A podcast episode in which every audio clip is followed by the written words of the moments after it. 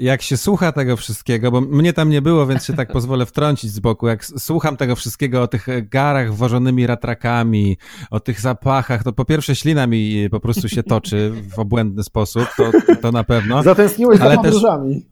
Zdecydowanie tak, no i właśnie do tego zmierzam, zmierzając powoli do puenty naszej rozmowy, no że my tutaj mówimy dzisiaj o, o ratrakach i wielkich imprezach na, na outdoorze, na, na pięknych stokach i na plażach i tak dalej, a tak naprawdę tydzień temu nie mogłem pójść do sklepu o 10.15, bo trochę się rzeczywistość zmieniła. Po bułki. I po bułki zwykłe na przykład.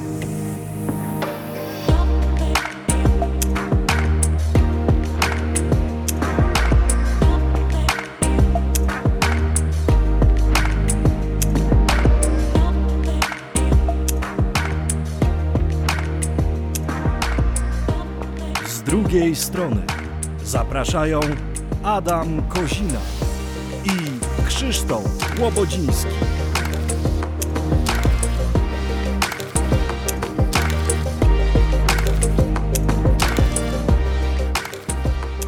Dzień dobry moi drodzy, witamy Was bardzo serdecznie w drugim odcinku z drugiej strony. Krzysiek Łobodziński i Adam Kozina. E, mamy nadzieję, że ten nasz pierwszy odcinek, w którym się e, przyznaliśmy do tego, skąd ten pomysł i o co nam chodzi, Wam się podobał. No i zgodnie z tym, co obiecaliśmy, wgryzamy się w temat coraz bardziej i zaczynamy już e, maglować pierwszych gości. Dzisiaj mamy duet.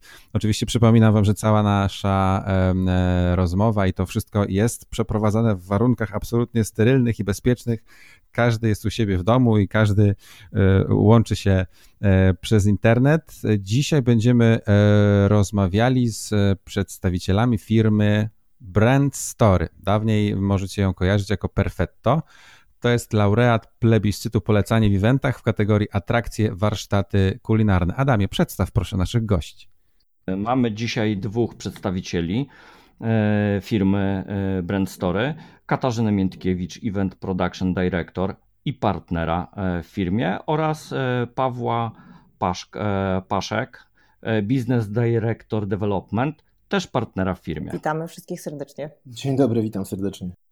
Witamy Was gorąco i zaczynamy od cytatu. Kuchnia to niesamowite miejsce, które zabiera nas w wyjątkową i pyszną podróż. Gotowanie jest dla mnie wspaniałą przygodą, chęcią dzielenia się własną historią, doświadczeniami i smakami miejsc, które okazały się wyjątkowe. To forma ekspresji, eksperymentowania i odkrywania. Ktoś z Was się przyznaje do tych słów? Tak, tak, zgadza się. To ja popełniłem. Mm, co w tym kontekście, o co chciałbyś zapytać? Słuchaj, no chciałbym cię zapytać, e, jak e, każdy dziennikarz, który zaczyna zawsze rozmowę od pytania w stylu skąd pomysł na nazwę, to nie będę cię pytał może skąd pomysł na nazwę, bo to wyjdzie w praniu, jak sądzę, ale skąd pomysł akurat na założenie agencji eventowej wyspecjalizowanej w eventach kulinarnych? Czy odpowiedź na to pytanie jest taka, że po prostu kochasz gotowanie i nic innego sobie nie wyobrażasz, czy jest trochę więcej filozofii w tym? Już, już, już odpowiadam. Wiesz co, story jest trochę bardziej rozbudowane, postaram się was nie zanudzić, więc y, szybko odpowiem. Y, ja wiesz co, przez 20 lat byłem związany zawodowo z obszarem marketingu i sprzedaży. Wcześniej pracowałem w, z korporacjami. Y, od zawsze uwielbiałem podróżować, y, poznawać smaki, gotować. Później była taka historia, że bardzo chętnie odtwarzałem je w kuchni. Praktycznie od 2010 roku zająłem się tym gotowaniem bardziej profesjonalnie. To była taka faza, kiedy założyłem klub kolacyjny właśnie o nazwie Perfetto I to był taki moment y, w Polsce wtedy, że w 2010 te trendy kulinarne zaczęły się bardzo mocno rozwijać. Świadome gotowanie też wtedy coraz było coraz bardziej popularne. Pojechałem się potem uczyć do y, włoskiej szkoły kulinarnej w Piemoncie. Mm, wróciłem i zacząłem organizować warsztaty kulinarne. Wtedy jeszcze mało kto je w ogóle organizował, a już nie mówię o profesjonalnym organizowaniu. Mm, potem powstało Perfetto. Mhm i ono rzeczywiście powstało z tej, z tej pasji do gotowania, bo trochę chcieliśmy pokazać, jak to można mm, fajnie wydarzenie takie zrealizować i jaka to jest frajda dla wszystkich uczestników, że sobie razem gotujemy, e, spotykamy się przy wspólnym stole, jakie dobre emocje temu towarzyszą. Zaczynaliśmy trochę od warsztatów takich na mniejszą skalę, eventów kulinarnych dla firm. Zastanawialiśmy się, jak zrobić event na 50 osób, co by było, jakbyśmy zrobili event na 100 osób. Później rozbudowywaliśmy te formuły mm, o dodatkowe elementy takie eventowe. Doszły elementy grywalizacji, No i tak naprawdę później pojawiła się Kasia w tym projekcie, a co dwie głowy to wiadomo. Powiedz mi, a w momencie, w którym e, stwierdziłeś, że chcesz to przekuć właśnie w e, tą pasję, chcesz przekuć w założenie firmy, jak wyglądał ten rynek? Czy to był, e, czy ktoś już robił podobne rzeczy? Były jakieś firmy, które traktowałeś jako konkurencję, inspirację? Wiesz co, były firmy, ale to byli bardziej mm, kucharze profesjonalni, tacy już o mm, takiej renomie typu Kurt Scheller, chociażby, który prowadził mhm. warsztaty, ale to były warsztaty dla osób indywidualnych, mm, takie trochę na małą skalę. Na pewno tego się nie dało przełożyć na koncept eventowy dla firm, bo to nie jest to samo co gotowanie dla 10 osób wspólnie, gdzie się czegoś uczymy. Zupełnie inne gotowanie jest dla 50, 100, 20, 30, 200 osób wspólnie. Zupełnie czego innego oczekują klienci. Mhm. A y czy to jest y, poprawne określenie, jeżeli nazwałbym to, co robisz, czymś, co jest niszowe, Twoim zdaniem? Wiesz co, wydaje mi się, że niszowe to, to mogło być jeszcze parę lat temu. Teraz jest to, mm, jest to forma eventowa, którą wspólnie tutaj w Brand Story mm, realizujemy. Mm, wydaje nam się, że to jest taka specjalizacja, którą, w której jesteśmy naprawdę dobrzy. Czy niszowa? Chyba się już stała dość popularna. Ludzie uwielbiają gotować, bo to jest takie naprawdę pozytywna energia się wtedy wytwarza. Tak, to, to się zgadza. Ja tylko dodam, ale my też często poszukujemy nowych form, formuł e, z klientami i na przykład e, dodajemy do tych warsztatów kulinarnych e, szkolenia z coachem, łączymy to razem, patrzymy jak tą kuchnię można gdzieś tam też przełożyć na ciekawe szkolenie. E, I realizowaliśmy też takie eventy, gdzie poza szefami kuchni e, towarzyszyli nam na przykład fotografowie, którzy fajnie e, pokazywali uczestnikom, jak można fotografować jedzenie, ale też na przykład coache i, i, i szkoleniowcy, którzy na przykład pokazywali, jak przełożyć to na jakieś aspekty w firmie klienta i na to, czym na co dzień zajmują się uczestnicy. No dobrze, ale mm, może nie niszowe faktycznie już na pewno nie w tym momencie, ale kiedy zaczynaliście, to musiało to być nowe dla klientów. Czy były jakieś takie e, obawy albo trudności, coś, czym musieliście przekonać e, swoich klientów, że, że to się uda, że to jest dobry pomysł? To ja wiesz co, bo ja zacząłem w ogóle de facto pracować z klientami właśnie firmowymi, oferując im taką usługę, że zamiast e, kolejnych kładów paintballa czy, czy jakichś innych atrakcji, e, może by wspólnie mm, spotkali się przy tym gotowaniu i mm, mieli też okazję spotkać się nie tylko ze swoimi pracownikami, ale też na przykład spotkać się ze swoimi partnerami biznesowymi. To jest taka fajna przestrzeń, neutralna, gdzie jesteś w stanie spotkać się z swoim partnerem handlowym, na przykład z działu zakupów, i jesteście na neutralnym obszarze, macie równe pozycje, możecie rozmawiać o zupełnie czymś innym niż biznes, um, uczycie się różnych fajnych rzeczy, i wtedy tym, y, tym, tym klientom, z którymi ja rozmawiałem, okazało się, jakby pojawiła im się taka wizja w głowie, że to jest rzeczywiście fajne.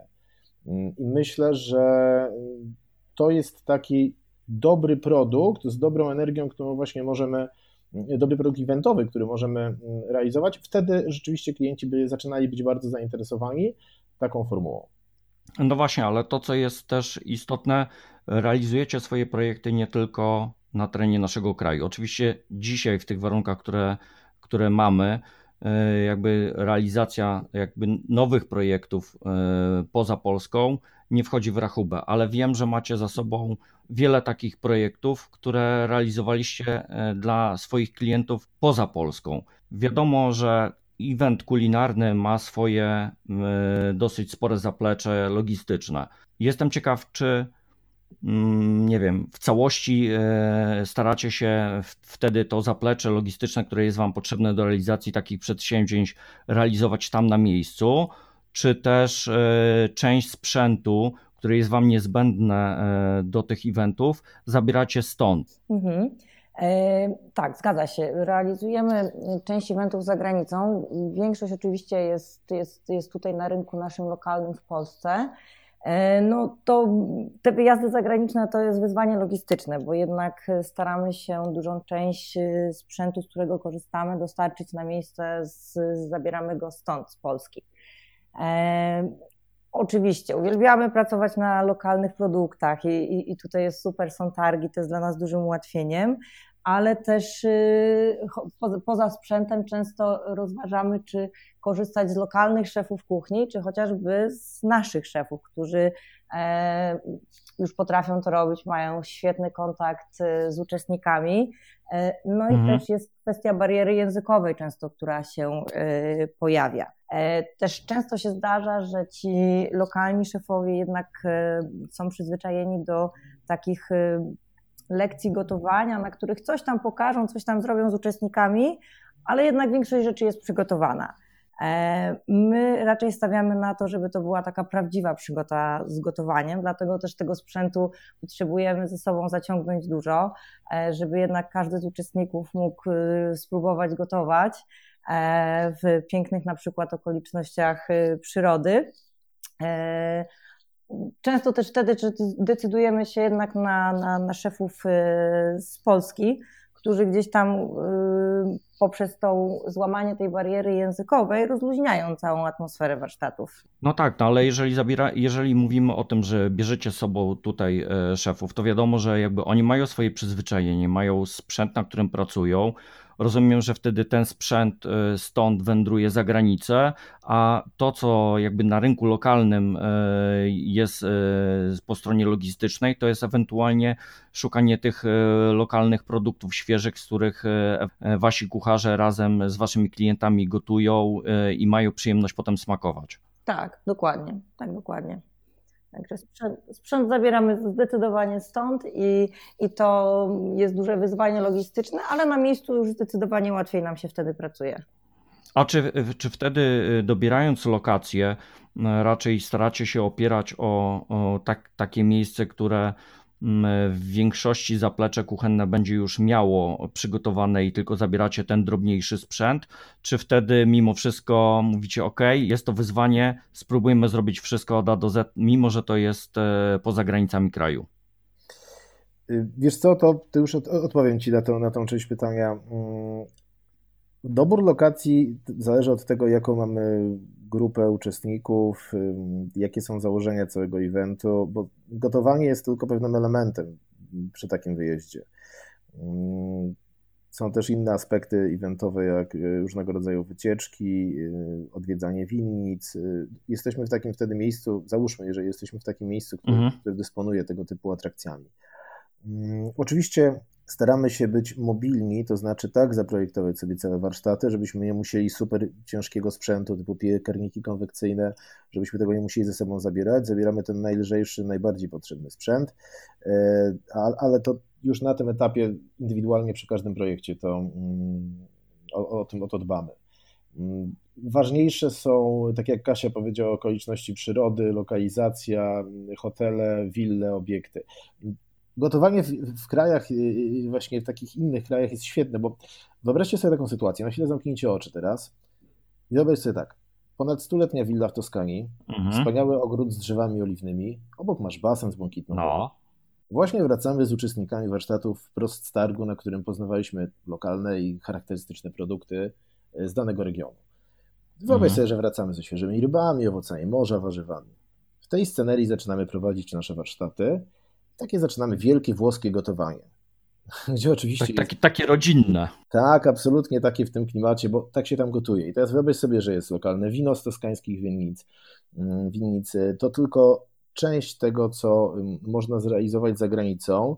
Ja akurat podałem tu przykład Włoch Toskanii, bo to taki mój, jeden z ulubionych moich regionów, ale to jest ta właśnie, to jest to, ta wyjątkowość, to jest to doświadczanie, to jest ten experience, o którym e, wszyscy podczas eventów mówią, na którym wszystkim najbardziej zależy ta autentyczność. Tego się nie no da tak. odtworzyć w Warszawie. To prawda.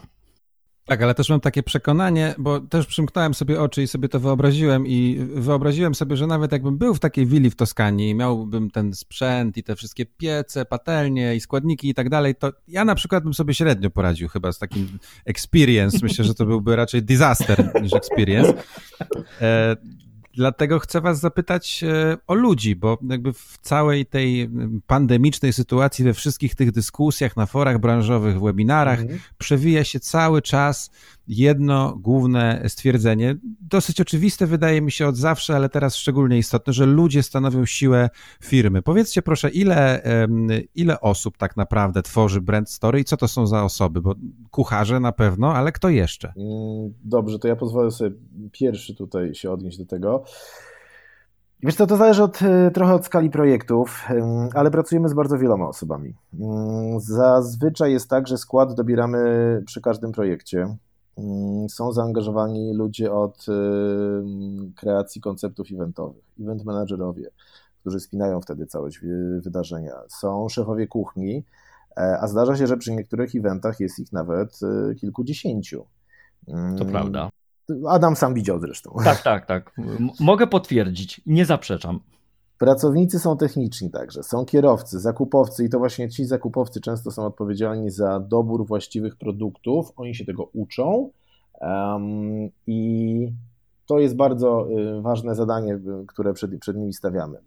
Są osoby od aranżacji, dekoracji przestrzeni. Y, tu, tu, znowu wywołam trochę Adama do tablicy, czyli jest Event Design, bo, bo z nimi pracowaliśmy wielokrotnie i nam ta współpraca bardzo się fajnie układała.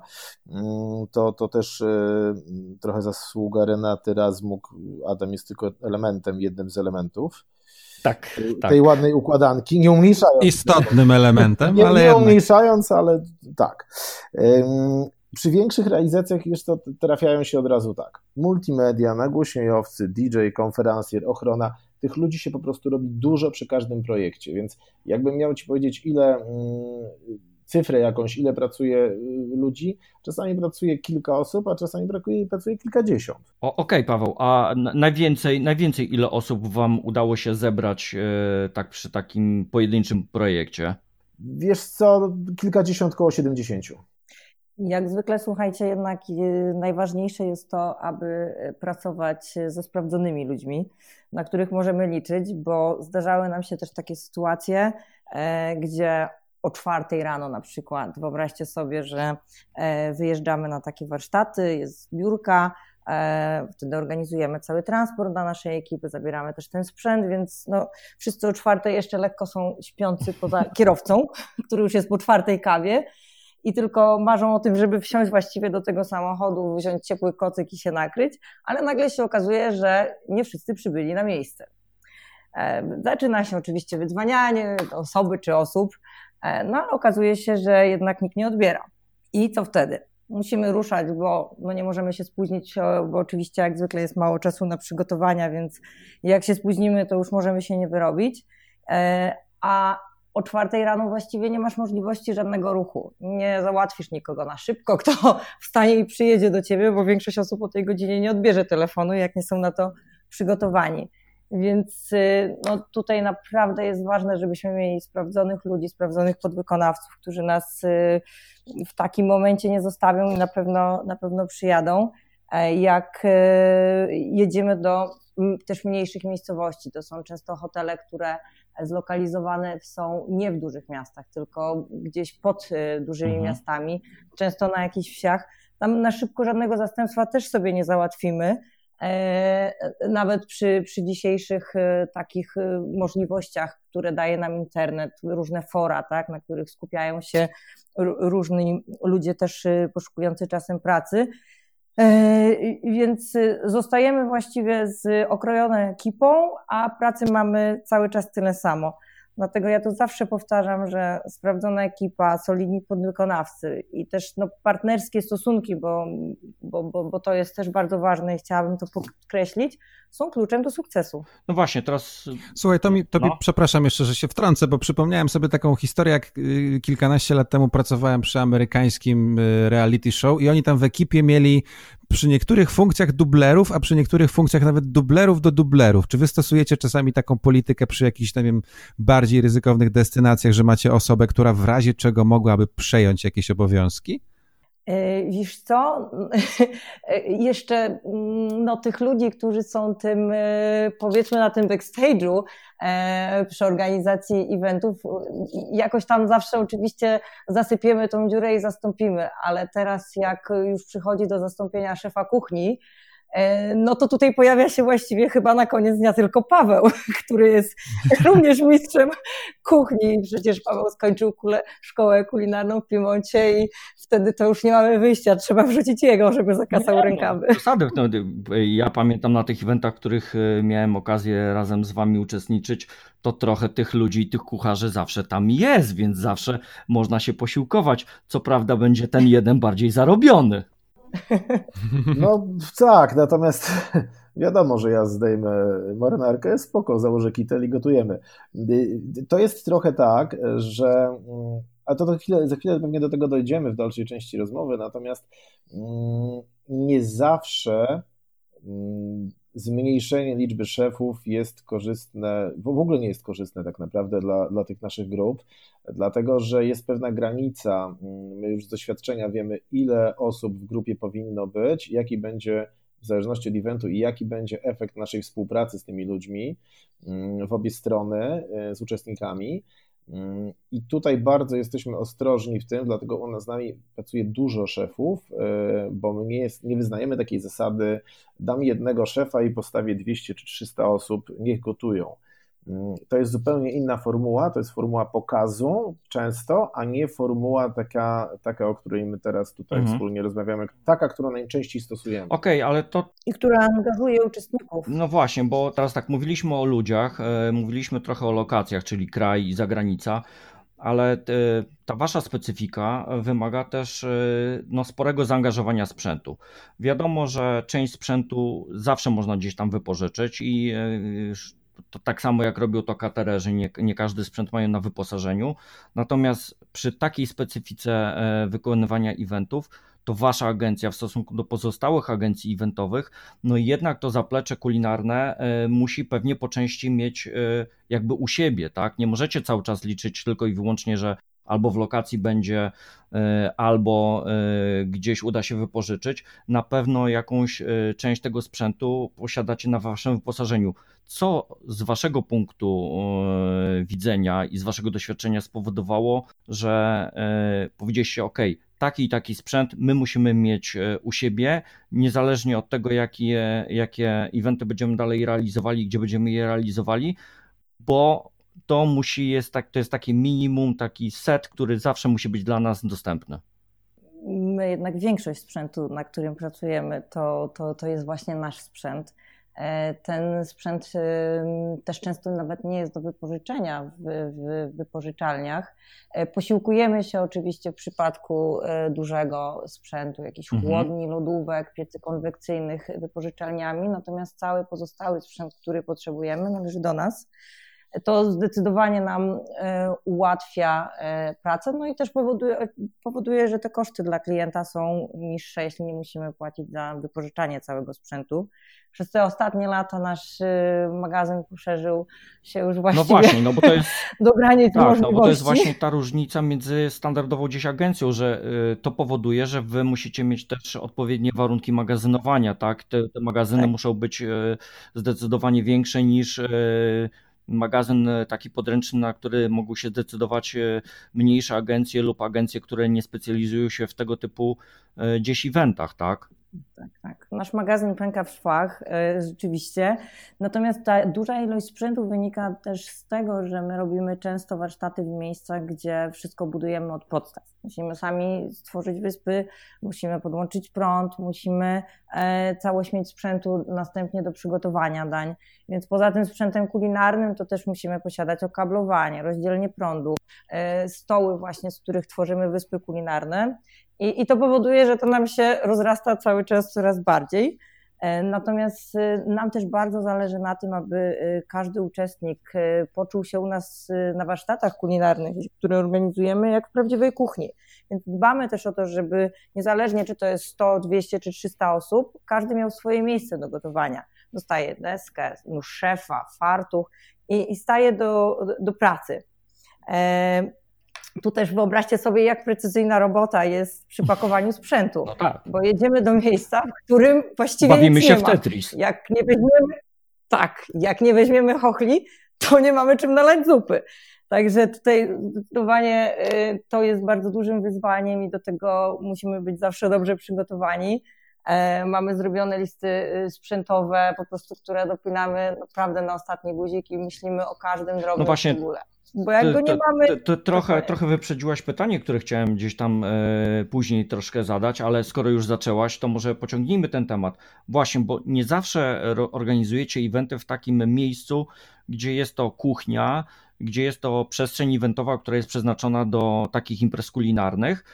E, sam, e, sami też uczestniczyliśmy razem z Wami w kilku takich projektach, gdzie to była przestrzeń w ogóle nie przystosowana do tego, żeby taki event e, zrobić i e, jesteście zmuszeni do przygotowania tego e, jednak zaplecza specjalistycznego, jeżeli chodzi o to kucharzenie takie wspólne, praktycznie od zera w warunkach, które tak naprawdę do tego się nie nadają albo w ogóle nie były do tego przystosowane. Tak, tak. Często pracujemy w naprawdę w różnych miejscach i, i tam często y, nie ma infrastruktury do gotowania. Wchodzimy i właściwie musimy stworzyć wszystko od, od zera. E, zawsze staramy oczywiście się wcześniej pojechać na wizję mhm. lokalną, bo to znacznie ułatwia nam ten proces przygotowania i późniejszą realizację. E, tego czasu na ogół mamy y, mało, a pracy jest ogrom. E, tak naprawdę to my mamy podwójną robotę w porównaniu do, do, do zwykłych agencji, bo często musimy zaaranżować miejsce tak jak przy zwykłym inwencie, czyli oświetlenie, nagłośnienie, scenografia, ale oprócz tego jeszcze e, tą część e, kulinarną. E, I oczywiście posiłkujemy się tutaj podwykonawcami, którzy zajmują się poszczególnymi, poszczególnymi sekcjami, ale tą część kulinarną dodatkowo robimy sami. Więc nadzorowanie wszystkiego w całości, no czasem okazuje o, się. O, widzę, że się Paweł tutaj wybiera do nas. Tak, właśnie, właśnie, właśnie chcę powiedzieć, że wykształciliśmy sobie w, w dobie pandemii taką zdolność czytania w myślach i coś tak czuję w kościach, że Paweł chciałby coś jeszcze odnośnie sprzętu dodać. Ja tylko nawiążę do tego, co, o co Adam zapytał, a o czym Kasia opowiedziała.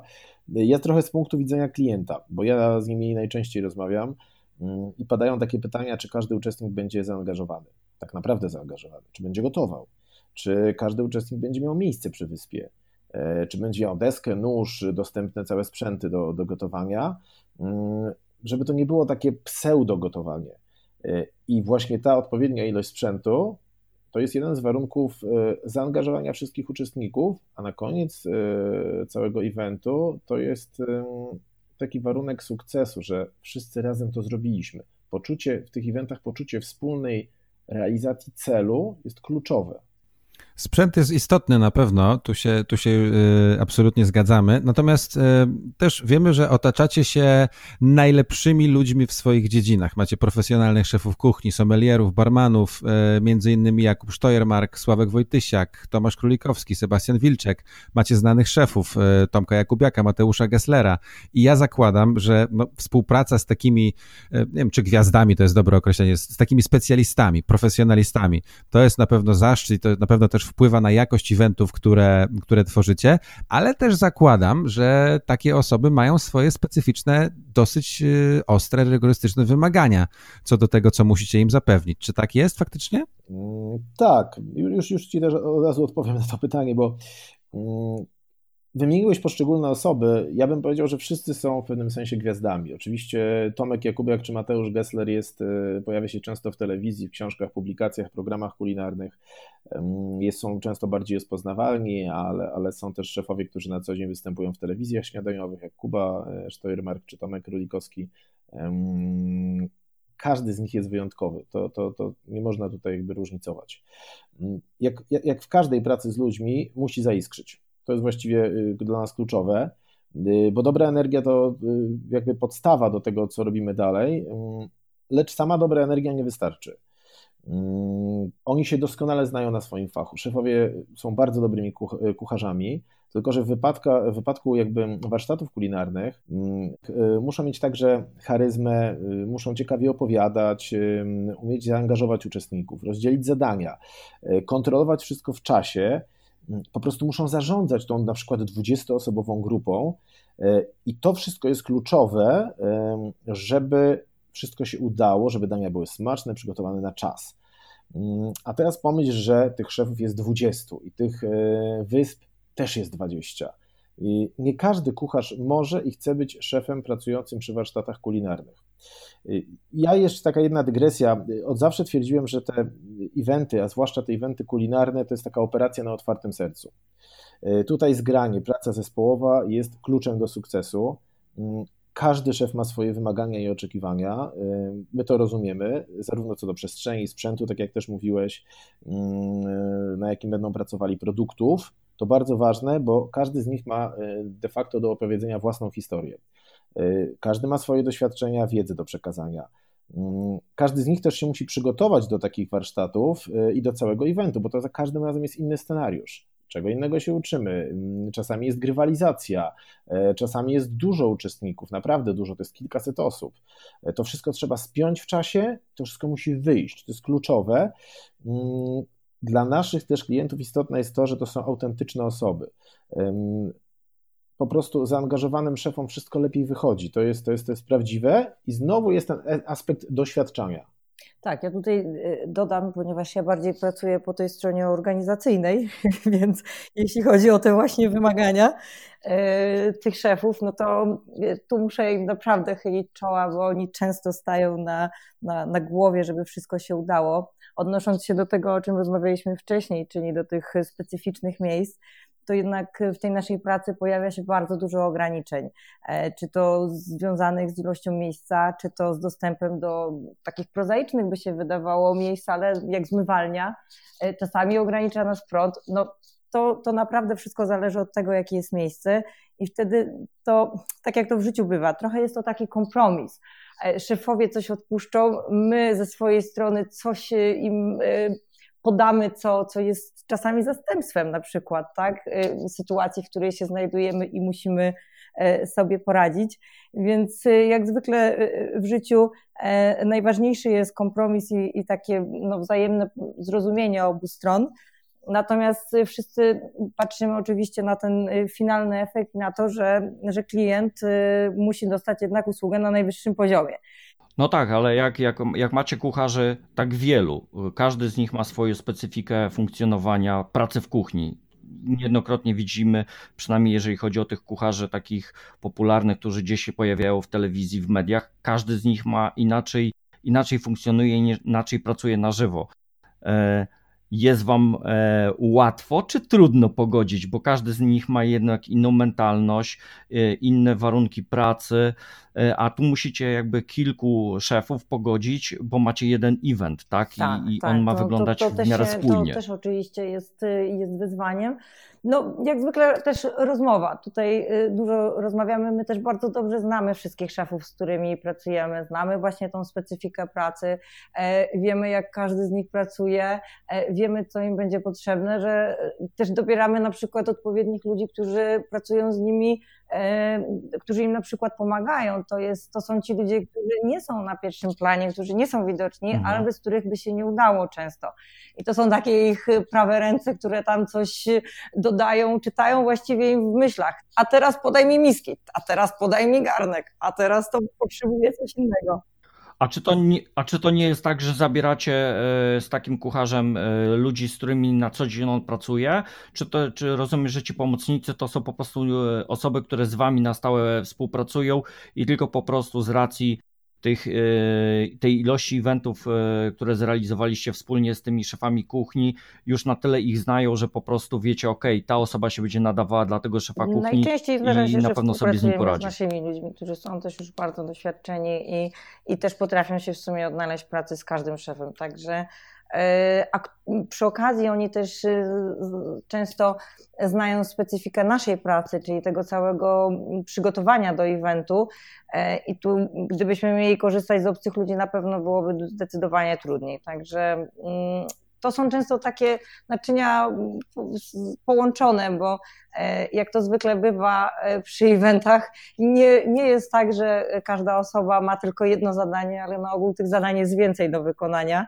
E, i, i, i często z, też pewnie tutaj wpływ mają na to ograniczone budżety, musimy tych e, ról mieć kilka, więc no, właśnie staramy się dlatego współpracować z ludźmi, którzy są też multizadaniowcami tak naprawdę. Okej, okay, no to jak już wiemy mniej więcej, słuchajcie, e, trochę o sprzęcie, trochę o ludziach i trochę o tych wyzwaniach, to może jest dobry moment, żebyście się pochwalili, w jakich najciekawszych miejscach wam się udało eventy organizować, jakie najciekawsze wyzwania żeście e, zrealizowali. Czy były jakieś takie projekty, że na początku myśleliście, o, to będzie trudne, ale potem była satysfakcja z tego, że udało się zrobić coś, co na początku wyglądało na nierealne chociażby albo skomplikowane? Mm, my w ogóle uwielbiamy pracować w outdoorze, to taki, taki nasz, nasz konik, więc wybieramy czasem takie trudne miejsca jak plaża nad morzem, pusta, nic tam nie ma. E, czasami e, jest to na przykład gotowanie na śniegu bez prądu. Także mm, to są takie wyzwania, które już nawet powodują, że bez miejsca jesteśmy sobie w stanie poradzić. Przychodzimy wyznaczony kawałek plaży patyczkami, no i zaczynamy. Stawiamy namiot, później budujemy jego wnętrze, potem wyspy do gotowania, e, ale wtedy też stawiamy na, często na gotowanie na żywym ogniu, ogniska, grille. E, to dostarcza na pewno ludziom e, niesamowitych wrażeń i emocji. Teraz taki jest też trend, że ludzie jednak wracają do tej natury, lubią z nią obcować i, i my staramy im się to ułatwiać. Okej, okay, ja jeszcze od siebie dodam, bo ja jestem tak, jestem wielkim fanem y, w ogóle gotowania w terenie. Mm, pamiętam taki jeden mm, przy pierwszych eventach outdoorowych, trochę mnie poniosła fantazja, to taka anegdota, mm, ale bez fantazji to wiadomo, mało można zrealizować w tej, w tej branży. Jedna z agencji poprosiła mnie o przygotowanie takiego gotowania na dzikiej plaży nad Bałtykiem. Oczywiście ona plaża była przez nich wynajęta, opłacona i tak dalej. To było gotowanie wyłącznie właśnie na ogniu, bez żadnego y, dostępu do prądu. Wszystko musiało być autentyczne, spójne. Y, łącznie z rybami, po które sam jeździłem o 6 rano mm, de facto do, do, do rybaków, którzy z kutrów sprzedawali te ryby w łebie. No to totalny kosmos. Jak do dziś oglądam te fotki, to, to się sam z siebie śmieję, bo y, to, to było genialne doświadczenie, zarówno dla gości, jak i dla nas, ale strasznie trudne. Nie zdawałem sobie sprawy wtedy, że to wymaga takiej ilości pracy, takiej fizycznej pracy. Mm, to pięknie wygląda na zdjęciach, to jest genialne jako doświadczenie dla uczestników, wręcz y, niezapomniane, natomiast to jest po prostu kosztowne w realizacji, to wymaga zaplecza, to wymaga ludzi. Pamiętam też, że gotowaliśmy na przykład we włoskich Dolomitach y, wspólnie z, z fabryką narciarzy w schronisku, słuchajcie, na wysokości ponad 2,5 tysiąca metrów mm, i ci uczestnicy dojeżdżali wieczorem na to gotowanie e, ratrakami, a wracali skuterami śnieżnymi. I to jest jedyna historia taka nie do powtórzenia, jedna w swoim rodzaju. Myślę, że wszyscy to zapamiętują, takie wydarzenia na długo. To jest trudne, ale to jest ekstra fajne. Okej, okay, no ale jak, jak oni się dostali ratrakami i skuterami, to zastanawiam się, jak ten sprzęt, który musieliście tam wtargać, rozumiem, że też e, ratrakami. Pewnie czasu to zajęło. Wszyscy jeździli z nartami, a my z garami. Jeździliśmy. A, czyli roz, rozumiem, wyłączyliście e, ludziom możliwość nie, zwiedzania. Nie, bo, absolutnie. Bo oni, słuchajcie, oni normalnie narciarze ładowali się ze sprzętem Y, do, do wagoników. Y, ja się ładowałem ze skrzynią, w której były gary, na przykład y, robot planetarny Kenwood i na przykład skrzynia druga z produktami, a na przykład ratrakiem rzeczywiście wjeżdżała druga część sprzętu już mm, przed samym eventem, ale to jest no, ekstra. Chciałbym tak pracować częściej. Myślę, że narciarze też mieli e, ciekawą podróż na górę. Tak, tak, mieli fajne miny mieli, to prawda. No okej, okay, no to tutaj y, powiedzieliśmy trochę o miejscach. O, a y, jaki największy event, jeżeli chodzi o ilość osób y, i sprzętu, które, które był zaangażowany w, w projekt, udało się Wam zrealizować i z którego jesteście tak naprawdę no rzeczywiście dumni, że udało się to ogarnąć? To ja trochę zacznę, a za chwilę poproszę Kasię o uzupełnienie, mm, bo ona tutaj jest tą tym mózgiem operacji organizacyjnym. A ty jesteś tylko do tej czarnej roboty. Tak, tak, ja układam te stoły wyspy. Wiesz co, organizowaliśmy eventy rzeczywiście dla kilkuset osób, często wyjazdowe w hotelach w różnych przestrzeniach eventowych. Zdarzało się, że gotowało 200, 300, 400 osób. Ostatnio w grudniu 2019 realizowaliśmy taki mm, zamknięty event dla grupy 600 osób w trochę innej formule. To też było mm, związane z kulinariami. Mm, zorganizowaliśmy taki wielki świąteczny targ e, w hali Gwardii, kulinarny targ. Nie jest mi obcy nie jest ci obce, ale myślę, że to ważne, żeby też tutaj Krzysztof i, reszta słuchaczy y, mogła sobie to wyobrazić. Y, dlatego jeszcze dwa słowa wprowadzenia. Rzeczywiście były, pojawiły się dania z różnych y, stolic świata. Wszystko było gotowane na miejscu przez tych naszych szefów, oczywiście na świeżo. Dzięki temu uzyskaliśmy taką magię świąt w najlepszym wydaniu.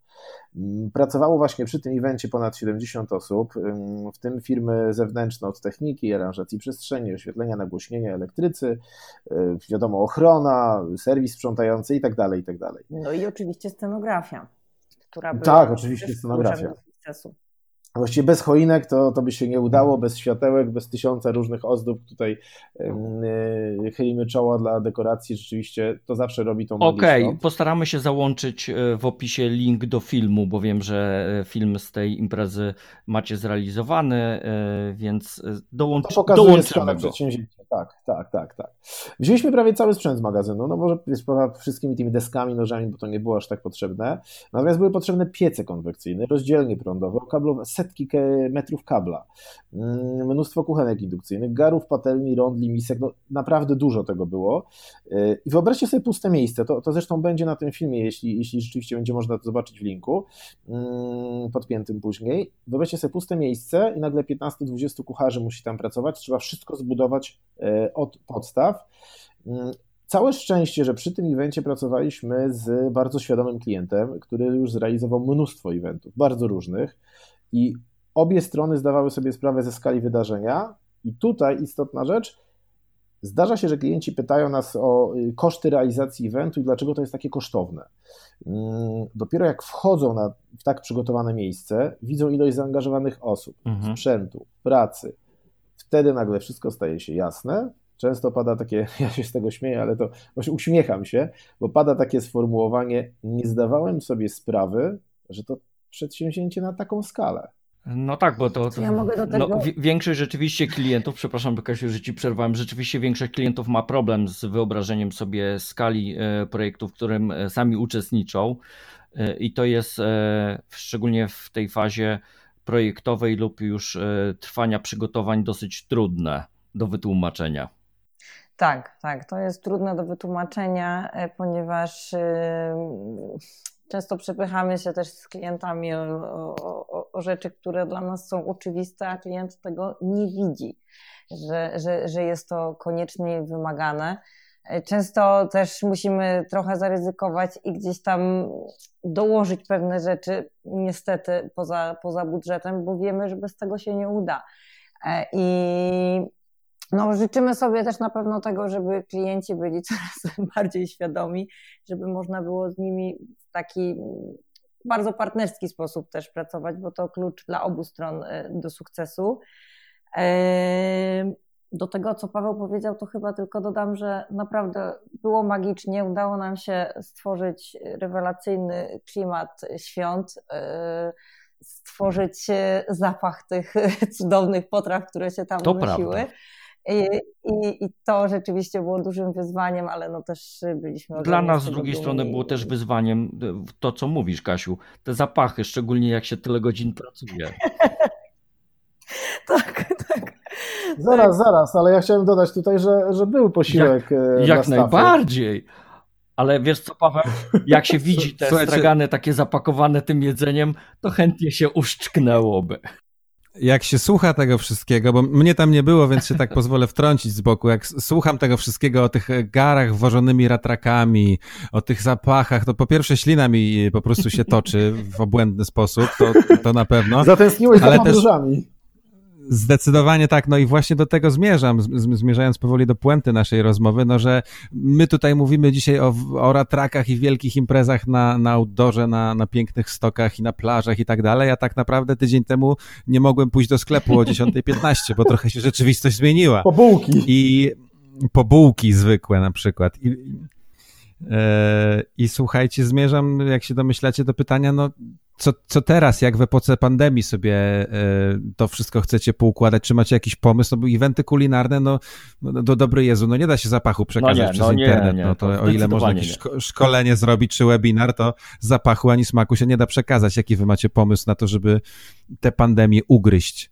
No właśnie w tej nowej rzeczywistości, w której wszyscy e, jesteśmy, wymyśliliśmy coś, co no trochę będzie taką namiastką też e, tego, co, co robimy. E, mamy takiego smartboxa, czyli karton tak naprawdę z, ze wszystkim, co potrzebujesz, żeby ugotować dania z menu. Dostarczamy to pod Twoje drzwi, Ty odbierasz przesyłkę i właściwie jesteś gotowy do, do tego, żeby zacząć w swojej własnej kuchni.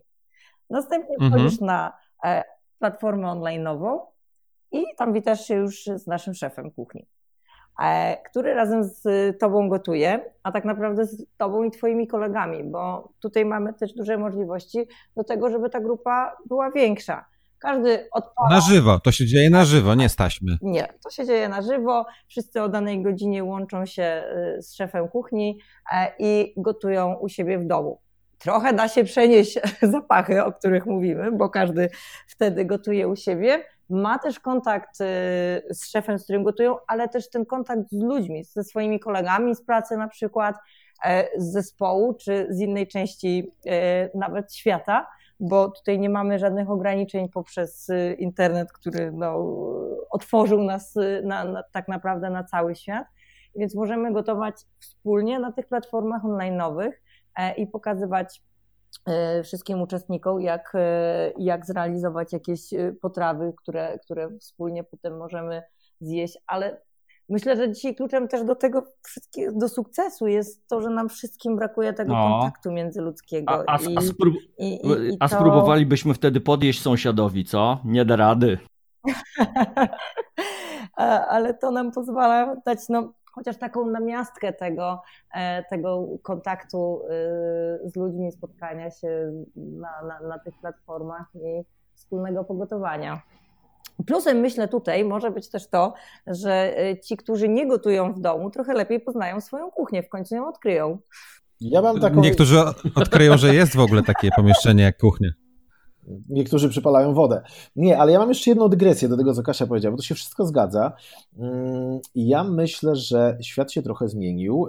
Oczywiście wcześniej też można było przed epidemią pracować online, natomiast omijaliśmy to, bo mieliśmy tą łatwość, a spotkajmy się, zróbmy to na żywo. Fajnie. Nowe technologie właśnie nam umożliwiły to gotowanie, czy w ogóle warsztaty jakiekolwiek organizowane z ludźmi z innych miast, czy, czy z ludźmi z innych punktów na świecie. E, wyobraźcie sobie taką sytuację, że ja jestem na przykład w Warszawie, a mój kumpel kucharz e, na plaży w Malezji.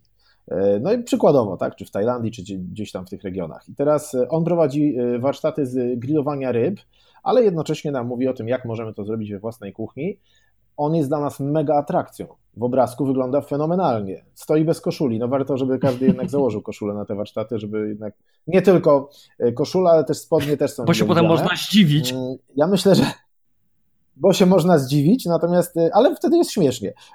Myślę, że czas wykorzystać tę technologię i przekuć ją na jakieś ciekawsze e, doświadczenia i emocje dla wszystkich uczestników eventów. No i myślę, że to jest nasza specjalność. Słuchajcie, no to życzymy Wam tego, żeby jak najsmaczniej Wam się ten projekt wiódł i żeby faktycznie wiele osób za, zaraziło się, chociaż to słowo nie, nie lubię go używać ostatnio, ale żeby wiele osób zaraziło się tą pasją do gotowania, żeby Wam się udało tę pasję szerzyć i krzewić. Zafascynowało się. O, fajnie o zafascynowało się, dokładnie. Dziękujemy Wam e, serdecznie za rozmowę. Katarzyna Miętkiewicz, Event Production Director, partner i Paweł Paszek-Pietruch, Business Development Director, partner, przedstawiciele firmy Brand Story, wcześniej znane jako Perfecto, byli naszymi gośćmi. Dziękuję. Bardzo dziękuję.